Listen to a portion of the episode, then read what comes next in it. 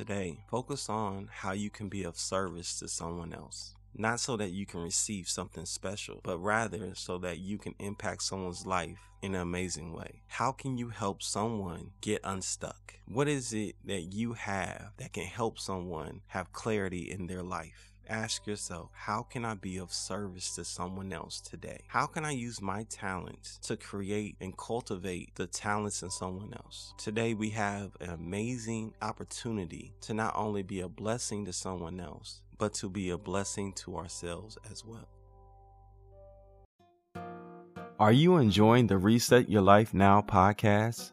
Subscribe and leave a review on iTunes or on your favorite podcast platform.